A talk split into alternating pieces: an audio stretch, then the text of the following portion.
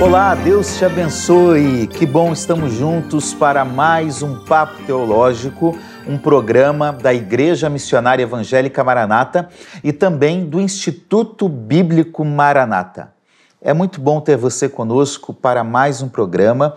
Eu espero que você esteja gostando dos nossos papos e que você esteja crescendo na graça, no conhecimento e também em teologia, porque afinal o nosso programa tem a ver com teologia. Nós queremos lembrá-lo de você seguir a Igreja Missionária Evangélica Maranata nas redes sociais, é, principalmente se inscrevendo no Instagram é, e no YouTube, a, ativando ali o sininho para você ser alertado quando nós tivermos uma programação para entrar no ar. E assim você pode assistir e compartilhar aquilo que nós temos falado.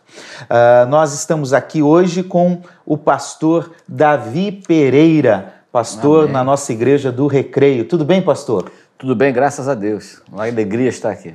Seja bem-vindo, viu? Amém, glória a Deus. E também, hoje o recreio está dominando aqui o Sim, espaço. Tudo dominado hoje. Tudo aqui. dominado. Dois recreio e um ex-recreio, né? pastor Ayrton, pastor também lá na nossa igreja do recreio. Seja bem-vindo, tudo bem? Amém. Tudo bem. Espero mais uma vez que Deus nos abençoe e que você seja ricamente abençoado com esse programa. Muito bem, nós vamos desenvolver, como sempre temos realizado no Papo Teológico, um tema em dois programas. Então, esse programa de hoje é a parte 1, aguarde que a parte 2 vai chegar. E qual é o nosso tema? O que é missão e como realizá-la. Um tema muito importante e que nós queremos que seja bênção na sua vida. Antes de nós iniciarmos, nós vamos orar, pedindo que Deus conduza a nossa conversa aqui e que o nome dele seja glorificado nesse programa. Pastor Ayrton, por favor. Amém. Deus, muito obrigado, Senhor, por mais um dia e agora por esse programa. Que o Senhor nos abençoe, nos conduza e abençoe a cada ouvinte, Senhor. Que o teu nome seja glorificado mais uma vez Amém, em nome Jesus. de Jesus. Amém. Amém. Amém. Minha gente, nós sempre começamos o nosso programa fazendo uma pergunta: por que estudar o tema? Por que, que a gente traz um assunto como este, uh, entre outros que nós já abordamos aqui? Por que é importante falar numa perspectiva teológica de um assunto que é prático? Quando a gente pensa em missão, a gente pensa em algo prático, ir e fazer. Mas nós vamos tratar a partir de um conceito teológico. Então, por que é importante estudar o tema? E eu quero começar com o pastor Davi. Você permite? claro. Então tá bom. Pastor Davi, por favor. Vamos começando pelo pequenininho, né? Depois vai subindo. Porque é um tema teológico, né? É um tema importante, muito em voga nesse tempo que a gente está vivendo e a igreja precisa no sentido teológico, entender o que é missão e pra, por que, que essas coisas são importantes para nós como servos de Deus. Ainda mais que muita gente está abandonando a missão, está se contentando Verdade. com a vidinha de igreja, né? Vai para a igreja, volta para a igreja, faz uma coisinha ou outra. Sem não... saber exatamente por que está ali. Porque, nem sabe por que está ali. É né? verdade. Né? E, e, é bom lembrar que é, dentro daquela divisão da teologia, dentro do, da, da, da, quarta área, que é a teologia prática, a missão faz parte. É uma disciplina teológica. Sim. Não é isso, pastor Ayrton? É, e, e a missão sempre acompanhou o povo de Deus. Né? O povo de Deus sempre foi é, é, o envio de Deus à humanidade. Então, missão é um tema importante porque é a história do povo de Deus. Tanto o povo de Israel quanto a sim, igreja, sim. né, pastor Aí? Sim, tanto o Antigo, o Novo Testamento, é sempre a história de Deus enviando, procurando o homem, enviando alguém, enviando o seu povo. Eu gosto quando o profeta Isaías diz que Israel deveria ser luz para as nações. Deus fala para Abraão: em ti serão benditas todas as nações, todas as famílias da terra, né? Que envolve povos da terra. Então, Deus é um Deus que, que gosta disso e que envia o seu povo para isso. É, e o, o, mesmo texto que fala, né? a mesma expressão lá para a igreja, de 1 de Pedro 2,9, quando diz: Vós nação santa, povo exclusivo. A gente vai lá para o Antigo Testamento e é dito para Israel. Repare, sempre a, mesma expressão, nação santa, povo de Deus, propriedade exclusiva. Então a expressão, tanto no Antigo quanto no Novo, se refere a um Deus que está em missão. Um Deus que está em missão. Muito bom, muito bom. O que mais, pastor Davi?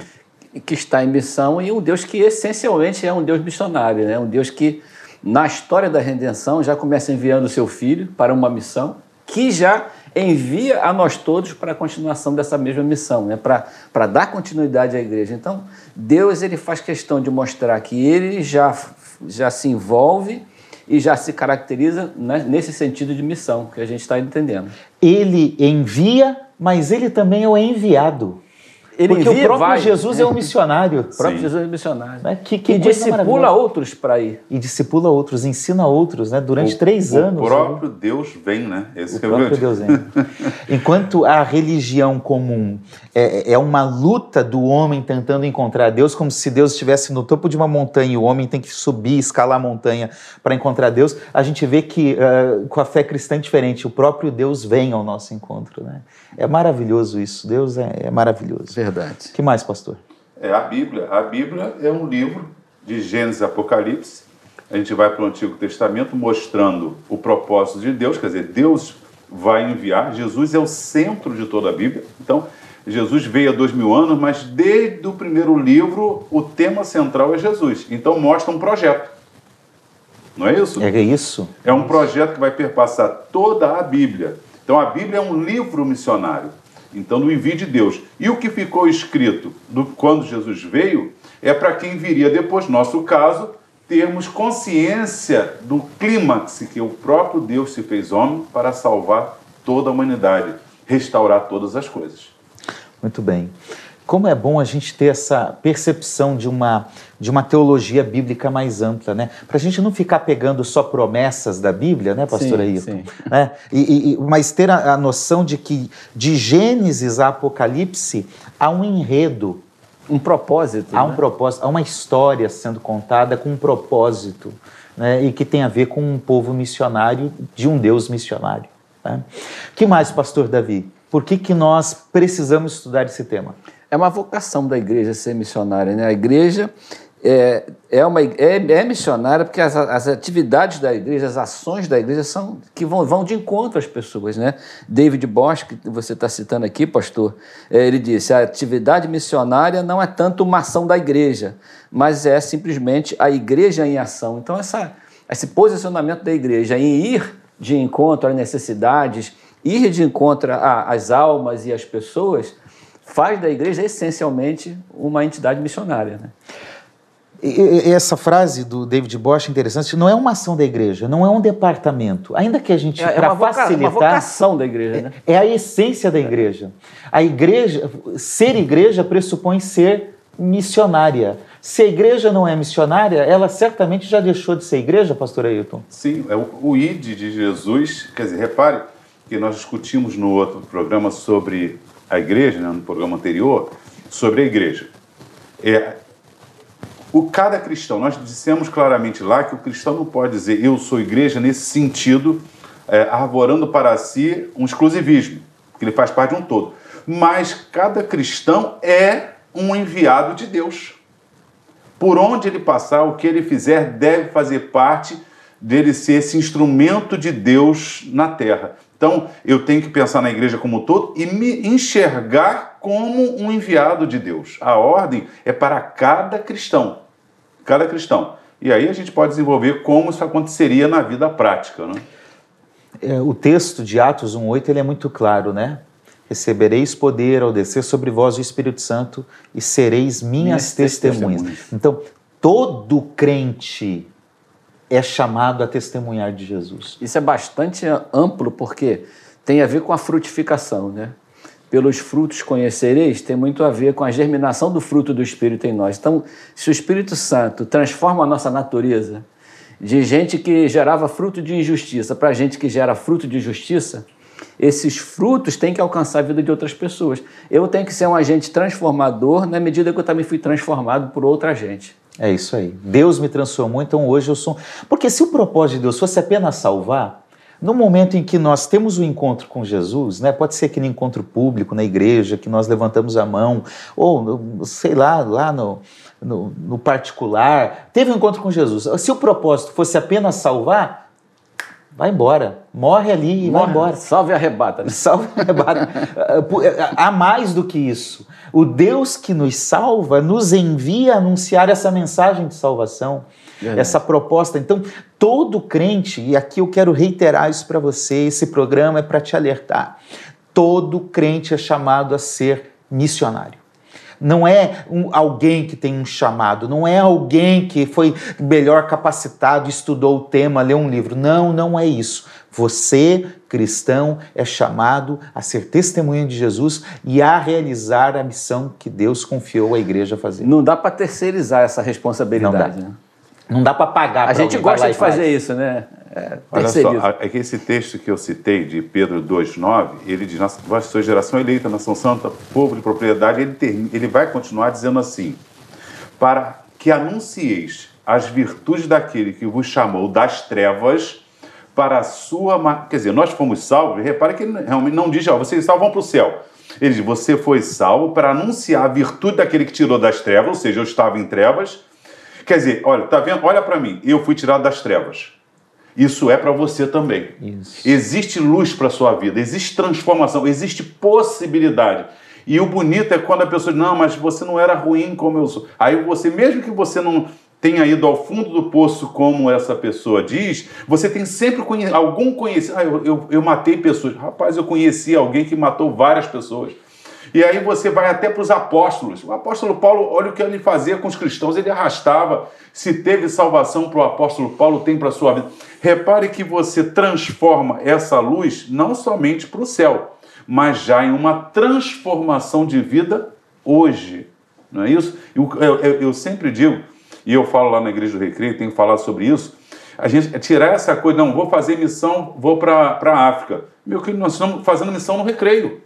A é igreja está plantada aqui no Recreio fazendo missão. Não que na África não seja importante. É importante. Mas, mas a, é chamado para agora. Esse conceito que, ah, eu, eu, ajudei o missionário. E você, não, não, eu, eu mando só oferta para o missionário. Ótimo, você manda oferta, ajuda o missionário. Mas você está fazendo a sua missão aqui com quem convive com você, colega de trabalho. Até dentro de casa, né? Dentro de casa. Então, é, é esse, esse, você, eu, eu sempre brinco questão do dízimo. A pessoa, é, houve uma certa coisa, eu dou, dei o dízimo, então 90% eu gasto com o que eu quiser. Esse não é o conceito bíblico. Você usou um parâmetro justo, 10%, porém, a gente dá muito mais. A gente ajuda em ação social, a gente dá, dá carona. A oferta para NEM, a, a oferta para NEM. Então, tudo bem, você sentiu que deve apoiar uma um missão na, na, sei lá, na África, algum lugar maravilhoso. Mas não esqueça que você está em missão. É aí entra muito uma questão da importância do tema. Por quê? A percepção do que é missão, ela é reducionista. Sim. Então, veja, alguns entendem que fazer missão tem a ver com evangelização. Tem, nós vamos ver que tem, mas não é só isso. Alguns entendem que fazer missão tem a ver com ir para a África. Alcançar gente distante, né? Gente distante. Ah, eu tenho que ir para a África, eu tenho que ir para uma tribo indígena. Também. Mas esquece que quem está inserido lá na igreja do recreio, eu vou agora falar um pouquinho daqui. Quem está inserido lá na igreja de Caxias está em missão. Quem está no Recreio está em missão. Quem está na Tijuca, quem está na sua igreja local, você está em missão. A igreja não é missionária porque envia alguém. Ela é missional porque ela está numa realidade missionária. E porque ela vai também, como essência de igreja. É isso. Então pode ser que alguns tenham uma ênfase transcultural? Claro que tem mas toda a igreja é chamada a ser uma igreja missionária. Essa fala do pastor Ayrton me lembrou esse conceito de, de ser luz. Né? Esse conceito de ser luz, é, na, na, na minha maneira de enxergar, muito mais do que iluminar, né, que a palavra de Deus é que é luz nesse sentido, mas servir de ponto de referência, porque quem é navegador sabe que um farol não é uma coisa que ilumina, é uma coisa que se mostra. Hum, muito bom. É uma coisa que a gente olha e se, e se direciona por causa daquela luz. O navio, no meio de uma escuridão, o farol é que salva, é que direciona para onde está o porto seguro. Então, o cristão que se sente é, inspirado por Deus a ser farol, que todos nós devemos ser, ser luz para as pessoas, é mostrar o caminho certo para as pessoas através da sua própria vida, né? da sua vivência. Então, todo crente é ou pelo menos deveria ser, um missionário. Exatamente. Há uma questão também que eu gostaria de pontuar, que é importante tratar do tema, é porque, como muitos temas teológicos, às vezes gera uma divergência e, e, e o tema vai se deturpando no decorrer da história. Então, tem temas dentro da missão que são às vezes mal compreendidos. Missão transcultural, às vezes não se entende muito bem o que é isso. Às vezes se acusa a igreja de, ah, a igreja não é tão missionária quanto eu gostaria que ela fosse. Ou é, um tema também, por exemplo, que de uns 10 anos para cá tomou um outro rumo, a missão integral. Então, se confunde missão com ideologia, missão com política, política. com ativismo social. Então, eu acho que é importante a gente tratar do tema tentando pegar uma perspectiva bíblica equilibrada, como é comum da nossa igreja, para discorrer sobre isso. Vocês concordam com Amém. isso? Concordo. Se, se virar ideologia, primeiro começa a rachar começa a dividir a igreja, se, aí, aí fica o grupo é da ideologia tal, da ideologia, aí nós temos o grupo da igreja de esquerda, o grupo da igreja de direita, o grupo da igreja de centro, e a igreja é una. a igreja não tem que ficar, é, ela, ela, ela tem um chamado e ela cumpre esse chamado. Então, se aí, ah, não, eu me identifico com um grupo de partidos, ah, eu sou dessa ideologia. Eu sou de com Paulo, outro grupo sou de Paulo. Aí entra, eu sou de Paulo, de, quer dizer, com aquele que eu, eu me classifico. E não, não, nós não podemos fazer esse tipo de divisão, porque primeiro a gente vai ficando exclusivista. Quer dizer, começa aquela coisa, o meu grupo. Aí, eu, eu por exemplo, eu não sou cantor, mas eu sempre ajudei. Ó, vamos dar uma oferta para comprar um instrumento que vai aprender música? Vamos. Eu poderia ficar, não, eu só ajudo comprando um livro pessoal. não, olha, eu não estou fazendo o trabalho missionário lá né, nesse sentido de, de ajudar um determinado grupo, eu não estou podendo porque eu estou em outro local, mas vocês estão precisando de quê? Porque você tem que entender esse todo.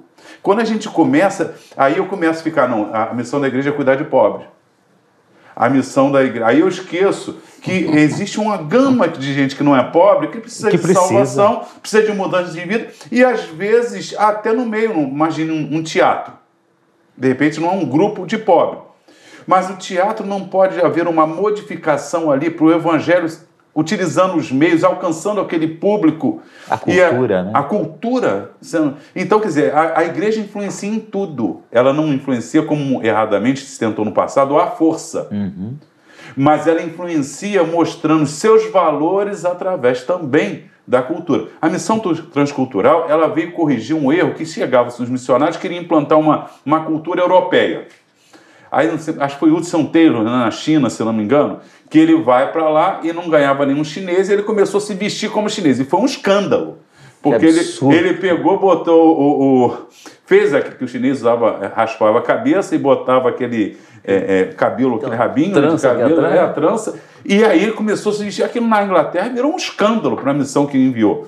Mas o que, que ele estava fazendo? O pessoal não, não tem empatia comigo. Por quê? Confunde a missão com uma civilização. Civilização. Né? Uma civilização usando o termo seguinte: o meu conceito, a minha cultura do meu país eu tenho que implementar no outro. Né? Quer ver um exemplo? Nossa, nossos é, é, é, missionários, vamos dizer assim, que vieram do Brasil, europeus. A nossa cultura, França, não sei o quê, terno, gravata. Agora quebrou um pouco, mas antigamente, se uma pessoa chegasse num púlpito para pregar e não tivesse de terno e gravata, ele, é, se o pastor não mandasse ele sair, porque não estava paramentado, ainda iria, é, quando ele pregasse, ele ia desrespeitoso, como se tivesse unção na gravata. É, é então repare que é uma questão. Uma cultural. cultura europeia e americana, né? Dos Estados Unidos também aí, que enviou muitos missionários culturais, né? Eu tive um amigo que foi é, é, quase expulso da igreja porque questionaram que a, a mulher não iria para o céu porque tinha usava calça comprida não ia, ia para o céu. E ele demonstrou que na Escócia os homens podem estar de saia no púlpito, quer dizer, então lá vai para o inferno, que mostrando que era cultural. E houve uma rejeição dos pastores da igreja a ele mostrar que a, é, essa questão cultural, aí a visão de mundo minha de Rio de Janeiro, de Brasil, ó, o pastor que não prega de terno e gravata é, não está não de acordo de Deus, com a doutrina. De acordo com a doutrina. Olha, isso é costume. Então, até por que, que nós estamos tratando de teologia nesse assunto? É um papo teológico. Porque tudo desemboca na questão teológica. Teológica. E a gente vai demonstrando que a missão da igreja não é aculturar, chegar, eu vou para a África e boto todo mundo de terno e gravata. Não, todo mundo lá de vestidão. Jesus usava o quê? O vestidão, aquele compridão, não é verdade? É isso aí, é isso aí. Você a, falar, as pastor? pessoas tendem a tornar, tentar tornar um todo muito didático, dividir esse todo em muitas partes. E começa a se apaixonar por cada parte. E começa. Aí tem o cara que gosta dessa parte, outro dessa, outro dessa, mas na verdade era um todo. É, tem um, um ditado muito comum na área médica que diz assim: que o especialista é o cara que sabe cada vez mais de cada vez menos. Isso, aí. Então a gente começa a, a, a se agarrar em certos aspectos da fé que nos atrai, esquece o resto, esquece todo o contexto, que é o contexto bíblico de missão, de, de, de, de alcançar, de se mexer, de se movimentar. A igreja era conhecida como o povo do caminho por causa disso, porque a igreja se movimentava em direção àquilo que Deus enviava para fazer. Né? Muito bem. Gente, vamos lá. Já entendemos a importância do tema. Agora vamos definir o que é missão. Qual é o significado? Vamos começar com o significado da palavra, o sentido etimológico, né? o que o termo missão quer dizer. Pastor Ayrton, me ajuda aí nessa, nesse primeiro aspecto. O que Especialista o em grego, é, aramaico, grego, hebraico, latim, latim é, chinês, você viu? Ele falou chinês. É, é, é, ele mesmo. Vamos lá. Não, é, o, o termo missão já diz isso, né? Eu, eu gosto até daquela questão de missa, quando pensa em missa, a gente pensa na Eucaristia, né? Vamos Sim. dizer assim, na, na visão católica. Só que missa, ó, missão, missa, era a despedida, o envio, quando o pessoal saía, não é isso, para que tomasse então a ceia do Senhor. A, a, as palavras originais têm essa ideia de envio. Envio. Tanto no hebraico quanto no grego e no latim, que vem essa influência da palavra missão, missionário, é a ideia de enviar. Quer dizer, alguém com uma missão que pode ser é, breve, pode ser longa, pode ser eterna, mas a ideia de envio para algo. Muito bom, envio para algo. Eu, eu quero trazer, pastor Davi, aqui um conceito do, do David Bosch, uhum. de David para David. Opa! Vamos lá. Ele diz o seguinte, e a gente vai fazendo aqui uma, uma conversa para ir pontuando cada aspecto desse. Missão pressupõe alguém que envia. Nós estamos falando de Deus. Existe um agente da ação. Um agente da ação. Deus envia. Missão pressupõe uma pessoa, ou mais de uma pessoa, ou pessoas enviadas por aquele por que esse agente, porque envia. Então aqui a gente está pensando em Deus e está pensando na igreja. Missão também pressupõe as pessoas para as quais alguém é enviado. Correto? Uhum. Então Deus envia a igreja para, um, para a humanidade. De forma simples. Né? Mas também tem um aspecto que pode ser enviado a pessoas ou a uma incumbência, incumbência a tarefas, a, a, aspectos específicos. É totalmente globalizado, integrado, né? Quem envia, quem foi enviado, para quem foi enviado e a atividade, o motivo, a, a tarefa né, que vai ser, aquela pessoa vai ser alcançada. Pode ser é, pelo próprio Evangelho, pela palavra da fé, por uma ajuda humanitária, por uma, né, alguma coisa. Bom samaritano ajudou uma pessoa, não dentro do ambiente de igreja, mas num ambiente absolutamente improvi hostil. improvisado, hostil. É. Ajudou uma pessoa que não era do seu povo, que provavelmente não tinha nenhuma afinidade com ele, mas aquela missão foi cumprida por causa desse conceito de, de integral, né? Isso. Então, missão tem a ver com Deus, tem a ver com a igreja, com o povo de Deus, tem a ver com, a, com o mundo, que a igreja é enviada para o mundo, ou tem a ver com uma incumbência, com uma tarefa específica que a igreja é enviada a realizar. Gente, e na Bíblia, o que nós podemos dizer do que é missão na Bíblia? Porque, por mais que a gente entenda o conceito da palavra, o que ela significa, é importante olhar como esse conceito aparece nas escrituras sagradas. Né? Então vamos começar pelo Antigo Testamento, pastor Ayrton. É, me ajuda a entender o que é missão no Antigo Testamento, como o termo surge, o que ele significa. Ajuda a gente a entender um pouquinho mais. É, no, no, no Antigo Testamento, esse termo né, em hebraico shalar, né, enviar, é, mandar, etc., ele vai desde Gênesis nessa procura do homem por Deus. Deus cria Adão, cria Eva, e quando vem o pecado, de cara, Gênesis 3,15 já fala que alguém vai ser enviado. Não é Gênesis 3,15? Não é, não é essa a ideia? É o proto-evangelho. O proto-evangelho, ali é, é, olha, a mulher da semente vai esmagar, vai ferir o calcanhar. Então repare que já na criação, quando vem a queda, e é bom lembrar que esse projeto não é um acidente, que tanto em Efésios, Apocalipse, vai dizer que é antes da fundação do mundo, desde a fundação Não é um do plano mundo. B de Deus porque Adão e Eva não deu Não é um certo. plano B. Deus, presciente como é, vendo a queda, já tem o projeto. Então, quando acontece, Deus vai conversar, ele já diz assim: ó, vai, alguém virá e vai desfazer esse dano que vocês, pelo erro, pela desobediência, é, é, cometeram e a consequência vem. Então, repare que esse envio já vem narrado. Quando vem a história de Abel, quando a gente vai para Hebreus e, e fala que o, o sangue do justo Abel clamando, etc., mostrando Deus enviando sempre esse princípio. E aí Deus vai na descendência de Sete, depois Noé. Noé é o enviado de Deus para preservar a humanidade. Não é isso? Já não é. Gênesis 6. Gênesis 6. Depois nós vamos vendo Gênesis 12, quando Abraão é o enviado de Deus a abençoar todas as nações. Mas é sempre bom lembrar o foco, todos eles desembocando em Cristo. Aí são diversos textos, não, não- não é o caso aqui.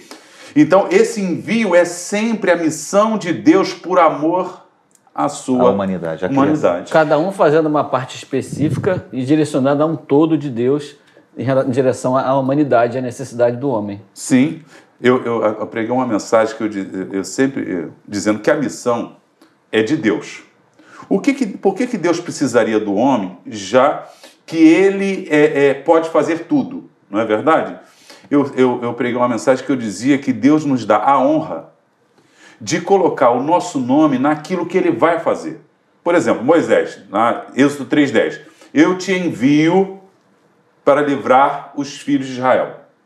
Texto Vamos ler conhecido. esse texto? Vamos. Vamos. Enquanto você vai falando aqui, o pastor Davi vai abrindo ali. Então, Gênesis Êxodo 3, 10, é 3, 10 e 12 a 15. Isso. No, no capítulo 13 e 4, Moisés vai dando a desculpa dele. Mas repare, a desculpa, ah, Senhor, eu sou pesado de língua, ah, Senhor, envia outro. Nós conhecemos, Deus vai tapando, coloca Arão, vai é, ajudando na, naquilo que ele vai achando dificuldade. Mas repare que é, é, essa missão de Moisés, que é libertar o povo, Deus colocou o nome de Moisés. Até hoje, o nome de Moisés para o judaísmo é a honra. Quando Jesus diz assim, vós tendes Moisés, quer dizer, a lei, o Pentateuco, o que, que quer dizer isso, vós tendes Moisés? O nome de Moisés está impregnado naquilo que Deus fez.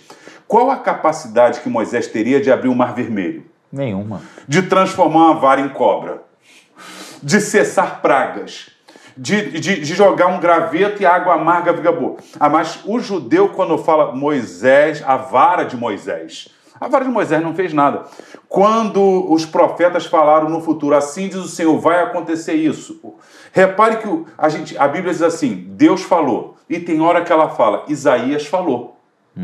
Deus colocou o nome de Isaías numa importância naquilo que. Porque o que, que Isaías sabia do futuro? Nada. Nada. Quando hoje, pastor Assi, uma pessoa manifesta um espírito maligno na igreja, o pastor Assi ora e expulsa aquele demônio. Um exemplo. Qual a capacidade do pastor Assi expulsar demônio? Nenhuma. Um ser espiritual que nem está vendo. Contudo, quando aquela pessoa vai ser sempre grata, ela vai dizer assim: quando o pastor ah, Assi orou por mim, olha que coisa linda. Então, nós estamos numa missão que o capaz de fazer é Deus. Contudo, Deus nos dá a honra de colocar o nosso nome naquilo que Ele está fazendo. É um privilégio. É um tá privilégio fazer É parte de não só ser o alvo dessa missão, mas estar na missão. Como diz Paulo, de Deus nós somos cooperadores. Cooperadores Nós de Deus. cooperamos com a obra Deus de fez Deus. isso com Adão, né? Olha só, eu já criei tudinho, tô até cansado. Agora faz o seguinte, coloca nome nesses bichos tudo pra mim aí. Quer dizer, quem cria tudo não, tem, Eu- não pode colocar, não pode. Eu vou colocar seu nome aqui na nossa Então, esse, esse termo, shalar, ele tem a ver, então, com quando Deus envia alguém para uma missão especial ou para fazer algo em nome dele. Em nome dele. É, eu, eu gosto de ver a intensidade da- da- do termo, pra- porque a gente percebe a importância. Ah, no Antigo Testamento, esse termo aparece 844 vezes. E ele é muito semelhante, é muito semelhante, não, é uma das vezes o texto que nós vamos ler aqui. Eu me em perdi, Êxodo, é três ou- Êxodo Três. 3. Ah, É peraí. o chamado. Peraí. É, o chamado Moisés. de Moisés. Conversa mais 15 minutos aí. Que eu, Êxodo eu 3, tô em Gênesis. versículo 10. E depois também, pastor Davi, leia, por favor, do 12 ao 15. Porque esse texto, ele é um exemplo desse, desse envio. Deus enviando alguém, deixando alguém ir, Deus, alguém sendo enviado por Deus, né? Que é o termo do Antigo Testamento. Então o 10 diz assim: Agora venha, e eu o enviarei a Faraó, para que você tire do Egito o meu povo, os filhos de Israel. Eu o enviarei. Para que você tire. Muito bem. É aí Do- que o pastor estava falando, né, pastor Ailton? Participante dessa missão. Participante. Agora pula para o 12, do 12 ao Deus, 15. Deus respondeu: Eu estarei com você, e este será o sinal de que eu o enviei. Depois que você tiver tirado o povo do Egito, vocês adorarão a Deus neste monte. Versículo 12. 13 também? 13, 14, 15. Moisés disse para Deus: Eis que quando eu for falar com os filhos de Israel e lhe disser: O Deus dos seus pais me enviou a vocês, eles vão perguntar: Qual é o nome dele? E então o que lhes direi? Deus disse a Moisés: Eu sou o que sou. E disse mais: Assim você dirá aos filhos de Israel: Eu sou, me enviou a vocês. É. Maravilhoso. Maravilhoso esse texto, né? Porque demonstra exatamente isso. É alguém agindo exclusivamente em nome de Deus. Olha como a missão é algo especial para nós. É uma honra, né? Qu- Quando nós pregamos, quando nós estamos eh, no púlpito falando da palavra de Deus, nós estamos falando de nós, o que nós achamos, mas é agir em nome de Deus. Em nome de Deus. É uma benção.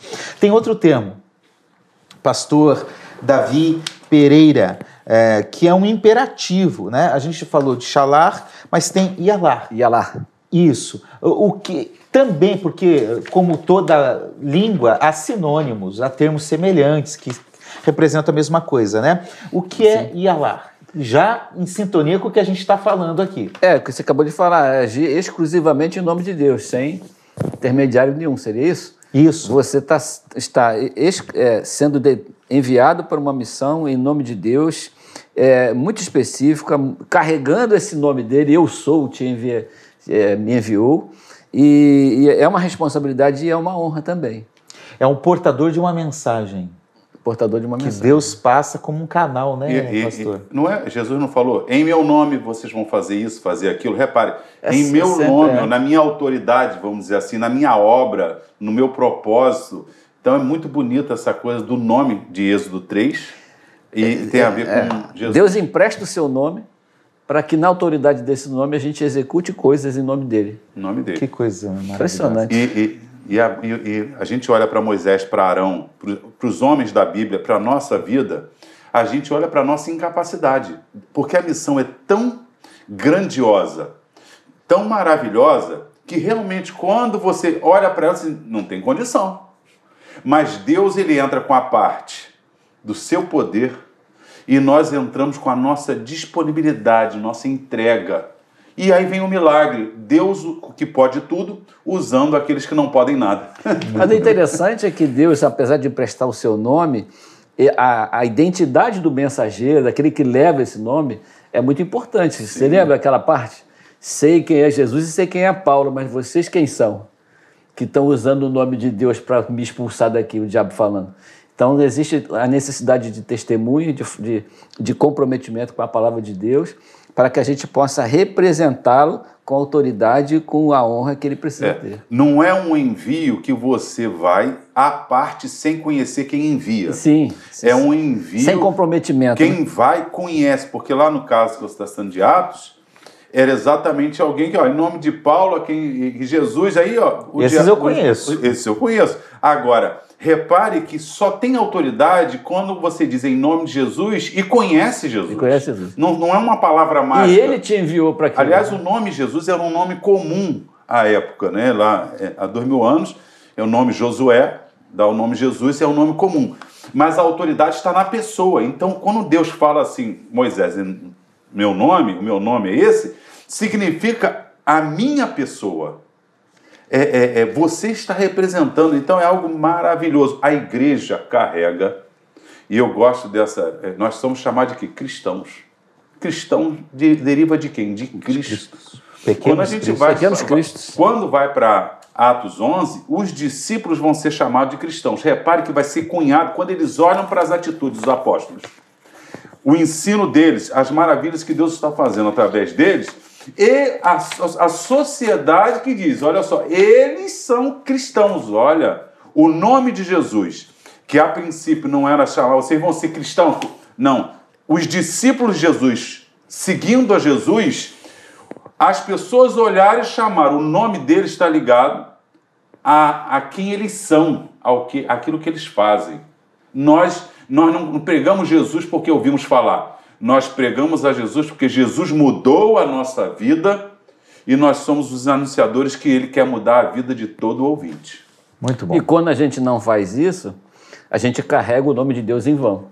É porque você é um emissário que não gente leva a missão. Não Né? leva a missão. Não é um cristão, não tem a ver com Jesus. Uh, Shalar tem a ver com uh, essa missão especial. Essa exclusividade, né? Isso. E Alar tem a ver com uma missão particular. Sim, Eu gostaria é, de ler uns textos, pastor eh, Davi. Uh, Vamos ler Isaías capítulo 6, 8, que é um texto que pode exemplificar, mas eu queria lembrá-los, por exemplo, é, Josué 1,7, quando Deus escolhe Josué. 1 Samuel 16, 1, 2, 13. Neemias 2, 17. Jeremias 1, 7. Oséias 1, 2. Jonas 1, 2. Aqui Deus está escolhendo pessoas, profetas, para uma missão particular, para fazer algo especificamente em nome de Deus e para uma tarefa específica também determinada por Deus. Não é um envio generalizado, Sim. mas é um envio específico. E aqui a gente tem um chamado de Isaías para isso. É, Isaías 6,8 diz assim: Depois disso, ouvi a voz do Senhor que dizia: A quem enviarei e quem há de ir por nós? E eu respondi: Eis-me aqui, envia-me a mim. Muito bem. Deus tinha um chamado, Isaías respondeu atendendo essa missão particular. No Novo Testamento, pastor Ayrton, o que, que a gente pode falar? O que, que é missão no Novo Testamento? Que, que para nós tem uma implicância ainda maior. Sim, sim, porque é, é, embora já desde o início Deus tenha uma missão, que é a salvação, não é isso, do homem, mudança, então ele vai trabalhar na história. No Novo Testamento se manifesta a plenitude dessa missão, né? A plenitude para todos os povos. Quando, né, há, pouco foi citado Atos 2, né, Atos 1, 8, Atos 2, que é a sequência do cumprimento de Atos 1, recebereis poder ao descer sobre vós, diz, sobre vós, diz assim, no, no 2 diz, a promessa diz respeito a vós, vossos filhos e a todos quanto nosso Deus chamar. Então, olha só, a missão alcança todos, em todas as épocas.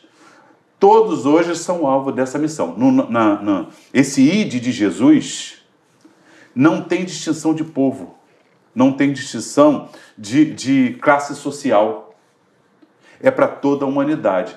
E, e- e esse termo, até apóstolo, né, ele vem ali do verbo grego, né, apostelo, é, é, que essa ideia de envio, a mesma ideia É a mesma ideia de enviar. de enviar. Se a gente for ao, ao original, e aí você procurar lá a palavra que eles foram para tal lugar, enviado para tal lugar, o- a tradução ali falou enviar, que apóstolo se transliterou. Mas a ideia é alguém que foi enviado. Sim. Então, no Novo Testamento, essa, essa palavra é o envio com uma missão. Pode ser pregação ou pode ser um, um- serviço, uma ação específica. Toda. Porque é, até é uma coisa O que interessante. interessa não é o que vai fazer, é o quem Sim, envia, né? Sim, é, é- é- aí o que acontece? Dá a impressão, que os apóstolos somente foram enviados. Uhum. Porque já que transliteraram, não colocaram. Aí hoje fica o missionário, ele fica num limbo. Por quê? Ah, Não é pastor, porque ele foi lá começar uma obra.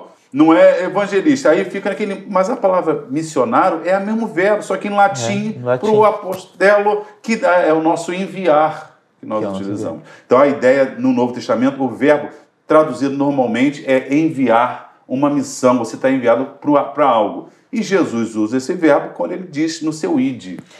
É tão importante esse termo apostelo porque vai servir de base para o termo apóstolo. Sim. Isso quer dizer que o grande propósito de Jesus andar três anos com eles, ensinando, é para o envio, é para cumprir a missão. E os apóstolos em Atos 6, 7, logo no início, eles vão chamar um grupo para fazer com a obra também, quando eles dizem assim, olha, nós vamos dedicar à palavra e um grupo vai cuidar das mesas. Repare que a missão alcançou ali o diaconato também. Serviço. Serviço também. A mi- Servir também a missão. Então, é, é, depois um desses diáconos foi ser pregador evangelista com as suas quatro filhas, De- mas um deles foi até morto, Estevão. Era diácono e anunciando também, quer dizer, ele acumulou funções, mas a missão da igreja, pregar o evangelho a toda criatura, é para todo crente. Todo crente. Não, aí não, o pastor só que prega. Essa ideia Diácono não prega. E Diácono Felipe não vai prega. pregar em Samaria. É todo mundo. Aliás, um- um- algo bonito que depois da reforma vai acontecer no metodismo. E- Ah. e só um pouquinho. Não confundamos pregar com estar no púlpito com pregar o evangelho Sim, a toda a- criatura. exatamente. né? O dom da, da pregação do, do querigma, o dom do pastor, daquele que instrui, doutrina a igreja, é uma coisa. A pregação do evangelho é coisa de todos nós. mas, Vamos lá, é, volte ao Wesley. Esse exclusivismo histórico, porque essa ideia sacerdotal que ficou só com um grupo, que era uma ideia do Antigo Testamento, uma tribo, aí foi no Novo Testamento, depois vem a igreja foi se perdendo em dizer assim, não, eu vou ao sacerdote. Qua- Aí vem a reforma a trazer, não, sacerdócio universal. Mas mesmo assim ainda ficou aquela coisa, vai pregar? Não, você é formado. Ficou aquela ideia só acadêmica. Quando vem o metodismo, e o Wesley vai, vai abranger quando ele é chamado pela Susana Wesley, para um pregador, e ele vem e ouve. Quando ele ouviu o pregador e não tinha aquela formação como ele, Oxford, etc., eu, como eu posso calar aquela boca que Deus abriu? Essa ideia. Então já começa uma mudança, e aí o Wesley vai deixar a sua, a sua pregar. Mulher não pregava nesse período. E aí o Samuel Wesley vai reclamar que ele preso, a sua esposa começou a anunciar o evangelho ali, pregar, né? Vamos dizer para as pessoas na sua casa. Sa- Foram reclamar com Samuel na prisão, ele manda uma mensagem para Susana Wesley. Não é permitido a mulher falar. Ela responde: É, eu paro de falar para esse grupo, mas você dá conta das almas que, que se perderão. Tão atual esse tema. Exato. Então repare que Deus vai quebrando através desse mover essa ideia exclusivista de um grupo anunciar. Todo crente é um anunciador do evangelho. Sim, muito bem. Todo crente é, é, passa to- pelo apostelo. E ele isso é enviado. inclui o testemunho de vida de cada um, né? Sim. Também. É. Ele, ele, ele anuncia, ele testemunha, principalmente com o que fala, porque é uma tese, pastor Aito. Não, é, evangelize sempre. Se for necessário, fale. Isso está necessário. errado. Tá errado. A a evangelização pressupõe proclamação verbal. É, sim. pressupõe anúncio. É, é- é até uma frase que é citada. Uns dizem que foi Francisco de Assis, mas não tem prova. Não tem outros prova. dizem que foi Agostinho. De qualquer maneira, anuncie se possível com palavras, não é o bíblico. O bíblico é anuncie se possível com atitudes. Por quê? A ordem é ir pregando. Então, um crente analfabeto encontrou, ah, prega, todo mundo prega. Aí, se você conviver, eu estou na Central do Brasil, no Rio de Janeiro. Estou pregando ali, aceite Jesus e tal. Ninguém vai conviver comigo, mas eu estou anunciando. Pego o trem com alguém que me ouviu ali. Aí ele vai vendo minha maneira de agir com os outros no trem. Aí esse, um dos ouvintes era meu vizinho. Aí ele vai olhar como eu me comporto com a minha família. Repare que o, o- o anunciar, ele é todo mundo pode a todo tempo. O convívio, esse testemunho sem palavras, já tem a ver da obrigação como um cristão de ser um enviado a todos que convivem com ele, não só por pregação, por Por atitude. testemunho também. Muito bem, vamos ler João 20, 21, pastor Davi, por favor, porque aqui nós temos eh, algo muito interessante que é Jesus fazendo uma referência da missão dele e dando uma missão a outro. A gente gosta de ler a grande comissão de Mateus, de Marcos, né? mas às vezes a gente esquece a comissão joanina, a, comiss- a grande comissão em João, que é mais simples, mas é carregada de muito significado. Então vamos ler João 20, 21. João 20, 21.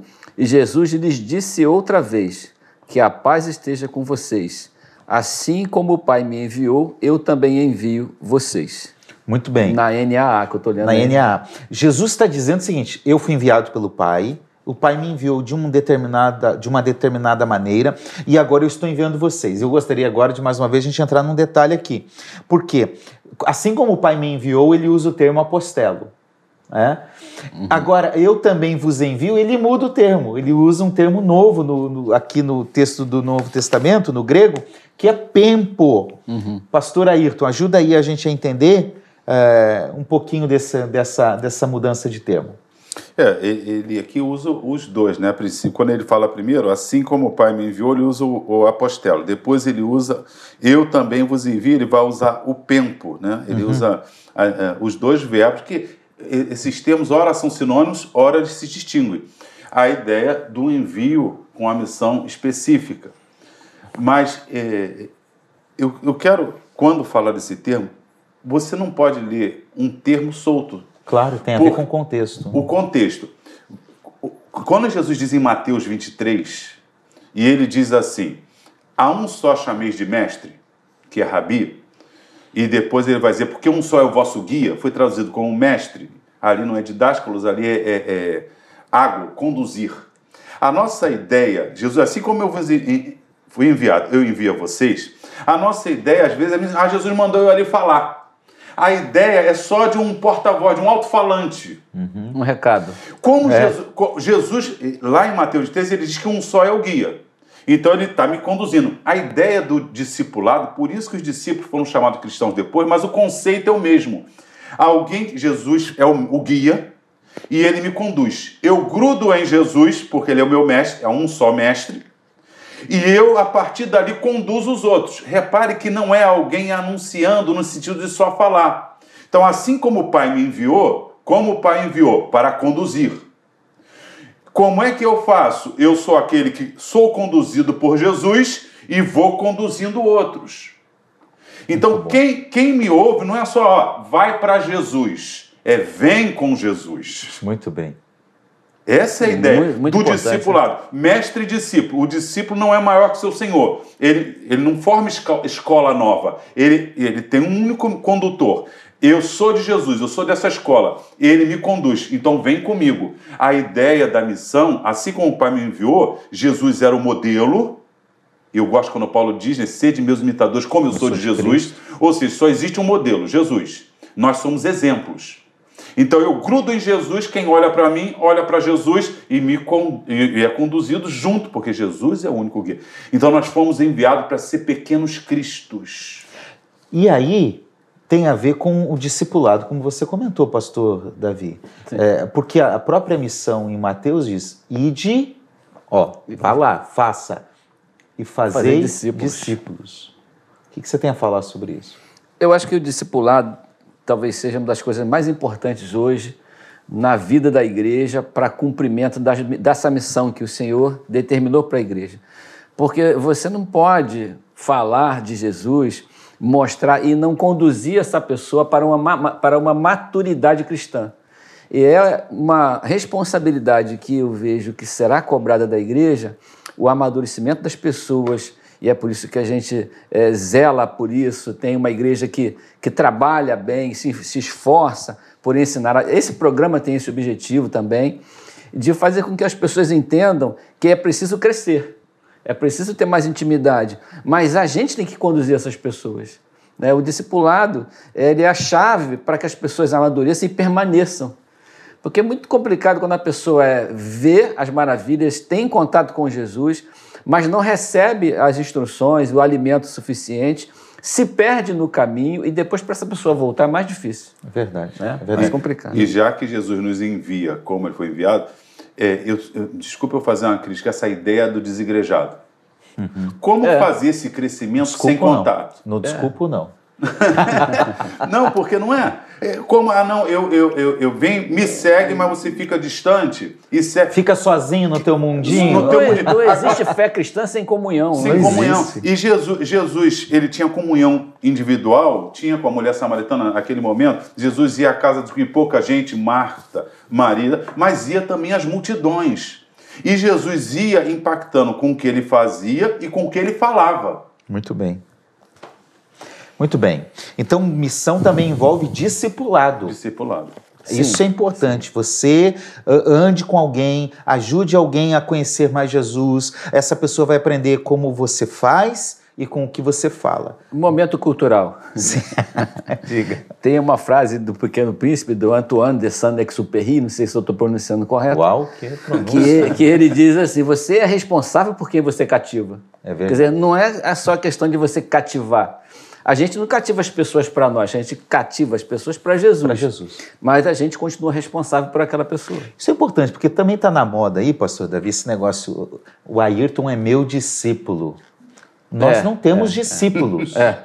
Nós, todos nós, é, é, eu estou conduzindo alguém para Jesus. Então, o mestre é ele. Eu sou discípulo junto com o outro. Sim. Né? Isso é importante também. Sim. Mas vamos avançar aqui, que senão a gente vai precisar de três programas. A, a missão é da igreja? A missão é de Deus, né? Sim. De a missão é de Deus, quem? de É Deus. de Deus. E aqui eu acho que é importante a gente tratar esse conceito, né? É o conceito chamado de missio dei. A missão é de Deus, a missão é, é obra de Deus. O que, que a gente pode falar sobre isso? Como a gente pode ajudar quem está nos assistindo a entender um pouquinho melhor sobre isso? Por favor. Nós chegamos a comentar mais cedo que a missão parte dele, né? Parte de Deus. né? Ele é o agente. Ela- né? Ele é o agente, ela começa em Deus, ela vai terminar em Deus, porque a missão é trazer as pessoas de volta para Deus. Nós, o, o homem caído faz parte daquela, daquela parte que se rebelou junto com os anjos caídos. Então existe uma, uma rebelião em curso, né? Então a missão é trazer os rebeldes de volta para a nova a liderança anterior, que é Deus. E então ela começa em Deus e termina em Deus faz parte desse conceito de missão a gente saber que não é uma questão nossa, não é uma, uma opção da igreja. A igreja não tem como opção fazer missões e buscar pessoas e discipular pessoas. É, uma, é um objetivo de Deus que nós fomos separados para ajudá-lo e cumprir essa parte.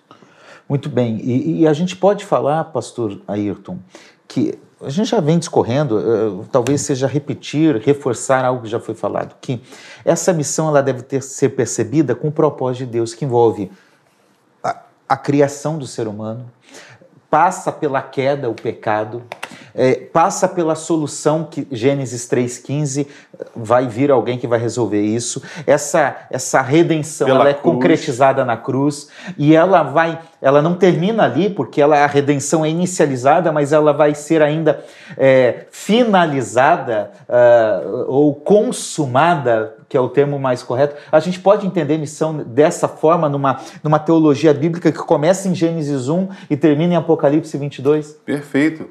Inclusive, como o pastor Davi falou, eu penso um, um texto que eu acho lindo que mostra que a missão é de Deus. Porque dele, por, ele, e para ele. e para ele são todas as coisas. Hebreus, quando fala lá de Jesus, diz: Ele é o autor e o consumador. Vamos para Gênesis a Apocalipse. Se a gente pegar Gênesis no início, a árvore da vida, um, um mundo perfeito, e a gente for para Apocalipse, voltará a comer da árvore da vida, e aí a, a restauração. Repare que é um plano com início, meio, Meio e e fim. fim. E, e nós estamos nesse plano. Muito bem. Nós não somos o plano. Nós não somos o centro. né, Nós somos o centro.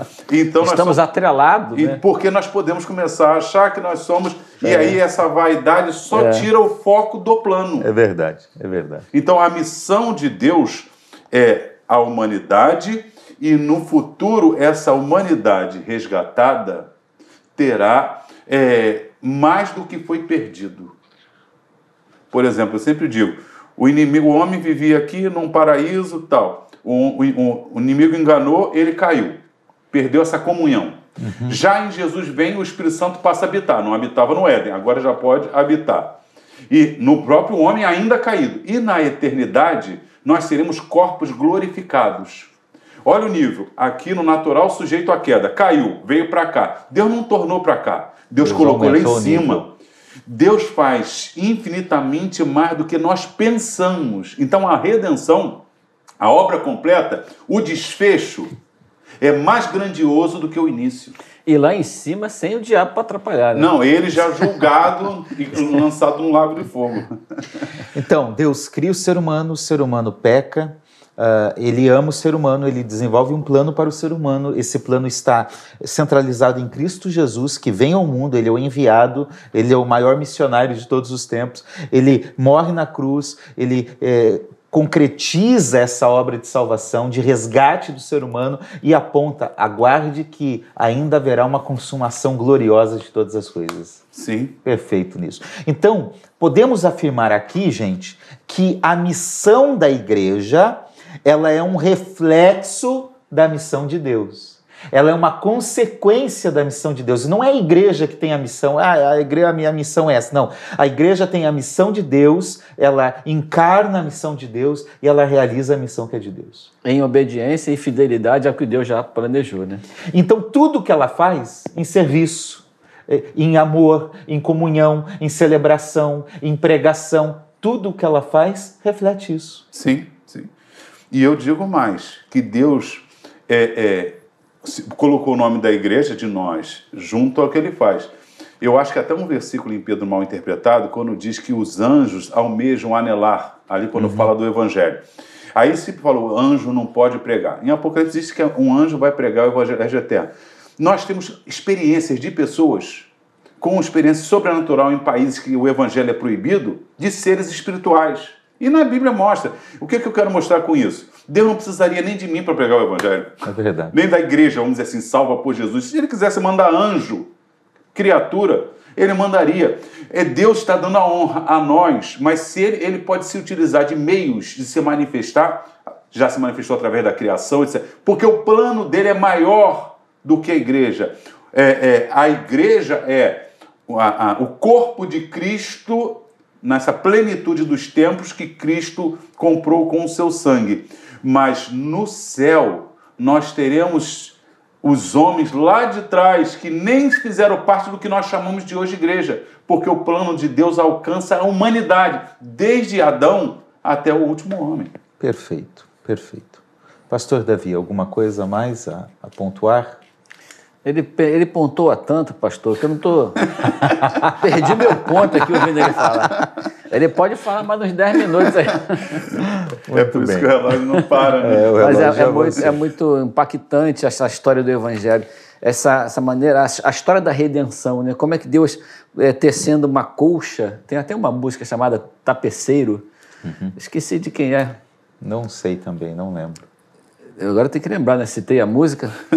É, mas Vai falando aí que eu vou pesquisar. Tapeceiro. O, o, é, é, do irmão do pastor que teve aqui na nossa igreja. É, fala como que Deus vai costurando a história e costurando a nossa história para que a gente, de Leonardo acordo, Gonçalves. De acordo com a vontade é dele. Isso? Não. Não? Leonardo Gonçalves. João Alexandre? Não. Não? Não. Estênio Marcos. Márcio, Estênio Márcio. Obrigado pela equipe técnica aí. Valeu, gente. o ponto, faltou um ponto. Né? E essa música é maravilhosa que fala justamente que quando você olha uma colcha pelo lado do avesso, você vê que os pontos não têm sentido. Aquelas linhas cruzadas ali, aqueles fios que passam ali, eles não têm sentido, não formam uma imagem. Aí forma, a imagem vai se formar quando você vira a colcha para o lado certo, e aí você vai entender a intenção do tapreceiro quando passou aqueles fios. Interessante, negócio muito fantástico. Bom, muito bom. Gente, o papo tá bom. Nós, eh, esse primeiro programa foi uma conceituação, né? O que é missão? O que ela tem a ver com Deus, com a Bíblia? Uh, no próximo programa nós vamos falar como realizar essa missão. Edilson Botelho é o irmão do pastor Estênio que esteve aqui na nossa igreja. Ai, agora ficou completa a referência. Agora você vai ficar tranquilo. agora né? ficou completa a referência. Uh, eu, eu queria uh, orar para que Deus possa ajudar a igreja a ser despertada para um assunto tão importante. Espero que você que esteja assistindo esse programa seja despertado e, mais do que isso, possa influenciar outros. Ah, nós temos uma igreja engajada na missão de Deus. Glória a Deus. É? Quem orou primeiro foi o pastor Ayrton. Agora, então, o pastor Davi. Então vamos orar. Por favor, nos ajude. Pai amado, obrigado por esse tempo oh, que passamos aqui estudando, aprendendo e analisando a nossa responsabilidade enquanto gente resgatada, gente regenerada, envolvidos nessa missão maravilhosa que parte do nosso Deus e que tem o objetivo de encontrar almas e resgatar vidas. Nos abençoe e nos ajude para que o nosso coração esteja sempre fiel à tua vontade em nossa vida. Nós pedimos assim, em nome do Senhor Jesus. Amém. Amém. Gente, eu aproveito no, no, próximo programa eu vou falar um pouquinho mais, mas se você quer conhecer um pouquinho mais sobre o assunto de missão, aqui, apesar de um foco que eu vou descrever no próximo programa, aqui eu falo um pouco sobre a missão de Deus, sobre o que é missão, sobre como a Bíblia apresenta a missão. Se você tiver interesse em adquirir, é um livro que eu produzi, meu último livro, pode me procurar, uh, pode me procurar pela minha, pelo meu Instagram, entrar em contato comigo e eu vou lhe enviar esse livro para você estudar um pouquinho mais sobre o assunto. Vale a pena o livro, hein, gente? Muito é obrigado. Vale a pena, sensacional. Uh, eu queria lembrá-lo de algo importante. A nossa igreja é uma igreja missionária. É uma igreja que investe muito na evangelização da cidade do Rio de Janeiro, mas também investe muito em muitos projetos missionários. No próximo programa, de forma mais prática, nós vamos apresentar algumas das, da, das, das áreas e das ações que a igreja desenvolve. Então, esse programa é fruto de, desse investimento, assim como tudo que a Igreja Maranata tem realizado. E eu quero convidar você a continuar fiel, contribuindo com seu dízimo, com a sua oferta, para que esta obra missionária continue sendo levada à frente. Ah, as contas estão passando por aqui, na sua tela, você pode acompanhar, pode fazer um Pix, mas seja fiel, participe, porque tem, de forma bem simples, sempre se disse, tem três formas de se fazer missão: orando, indo e contribuindo. O melhor é você não escolher, nem eu vou escolher esse, não vou escolher esse. O melhor é você fazer os três. Ore por missões, faça a missão onde você está e também contribua com essa obra para que Deus possa continuar realizando essa obra por meio de nós, por meio da igreja. Então faça parte disso. Tá certo? E nós vamos ficando por aqui, né, gente? Amém. Amém. Voltaremos no próximo programa é, desenvolvendo um pouco mais. Que Deus abençoe a sua vida. Muito obrigado por estar conosco e até o nosso próximo programa. Tchau, tchau. Deus abençoe. Deus abençoe. Amém.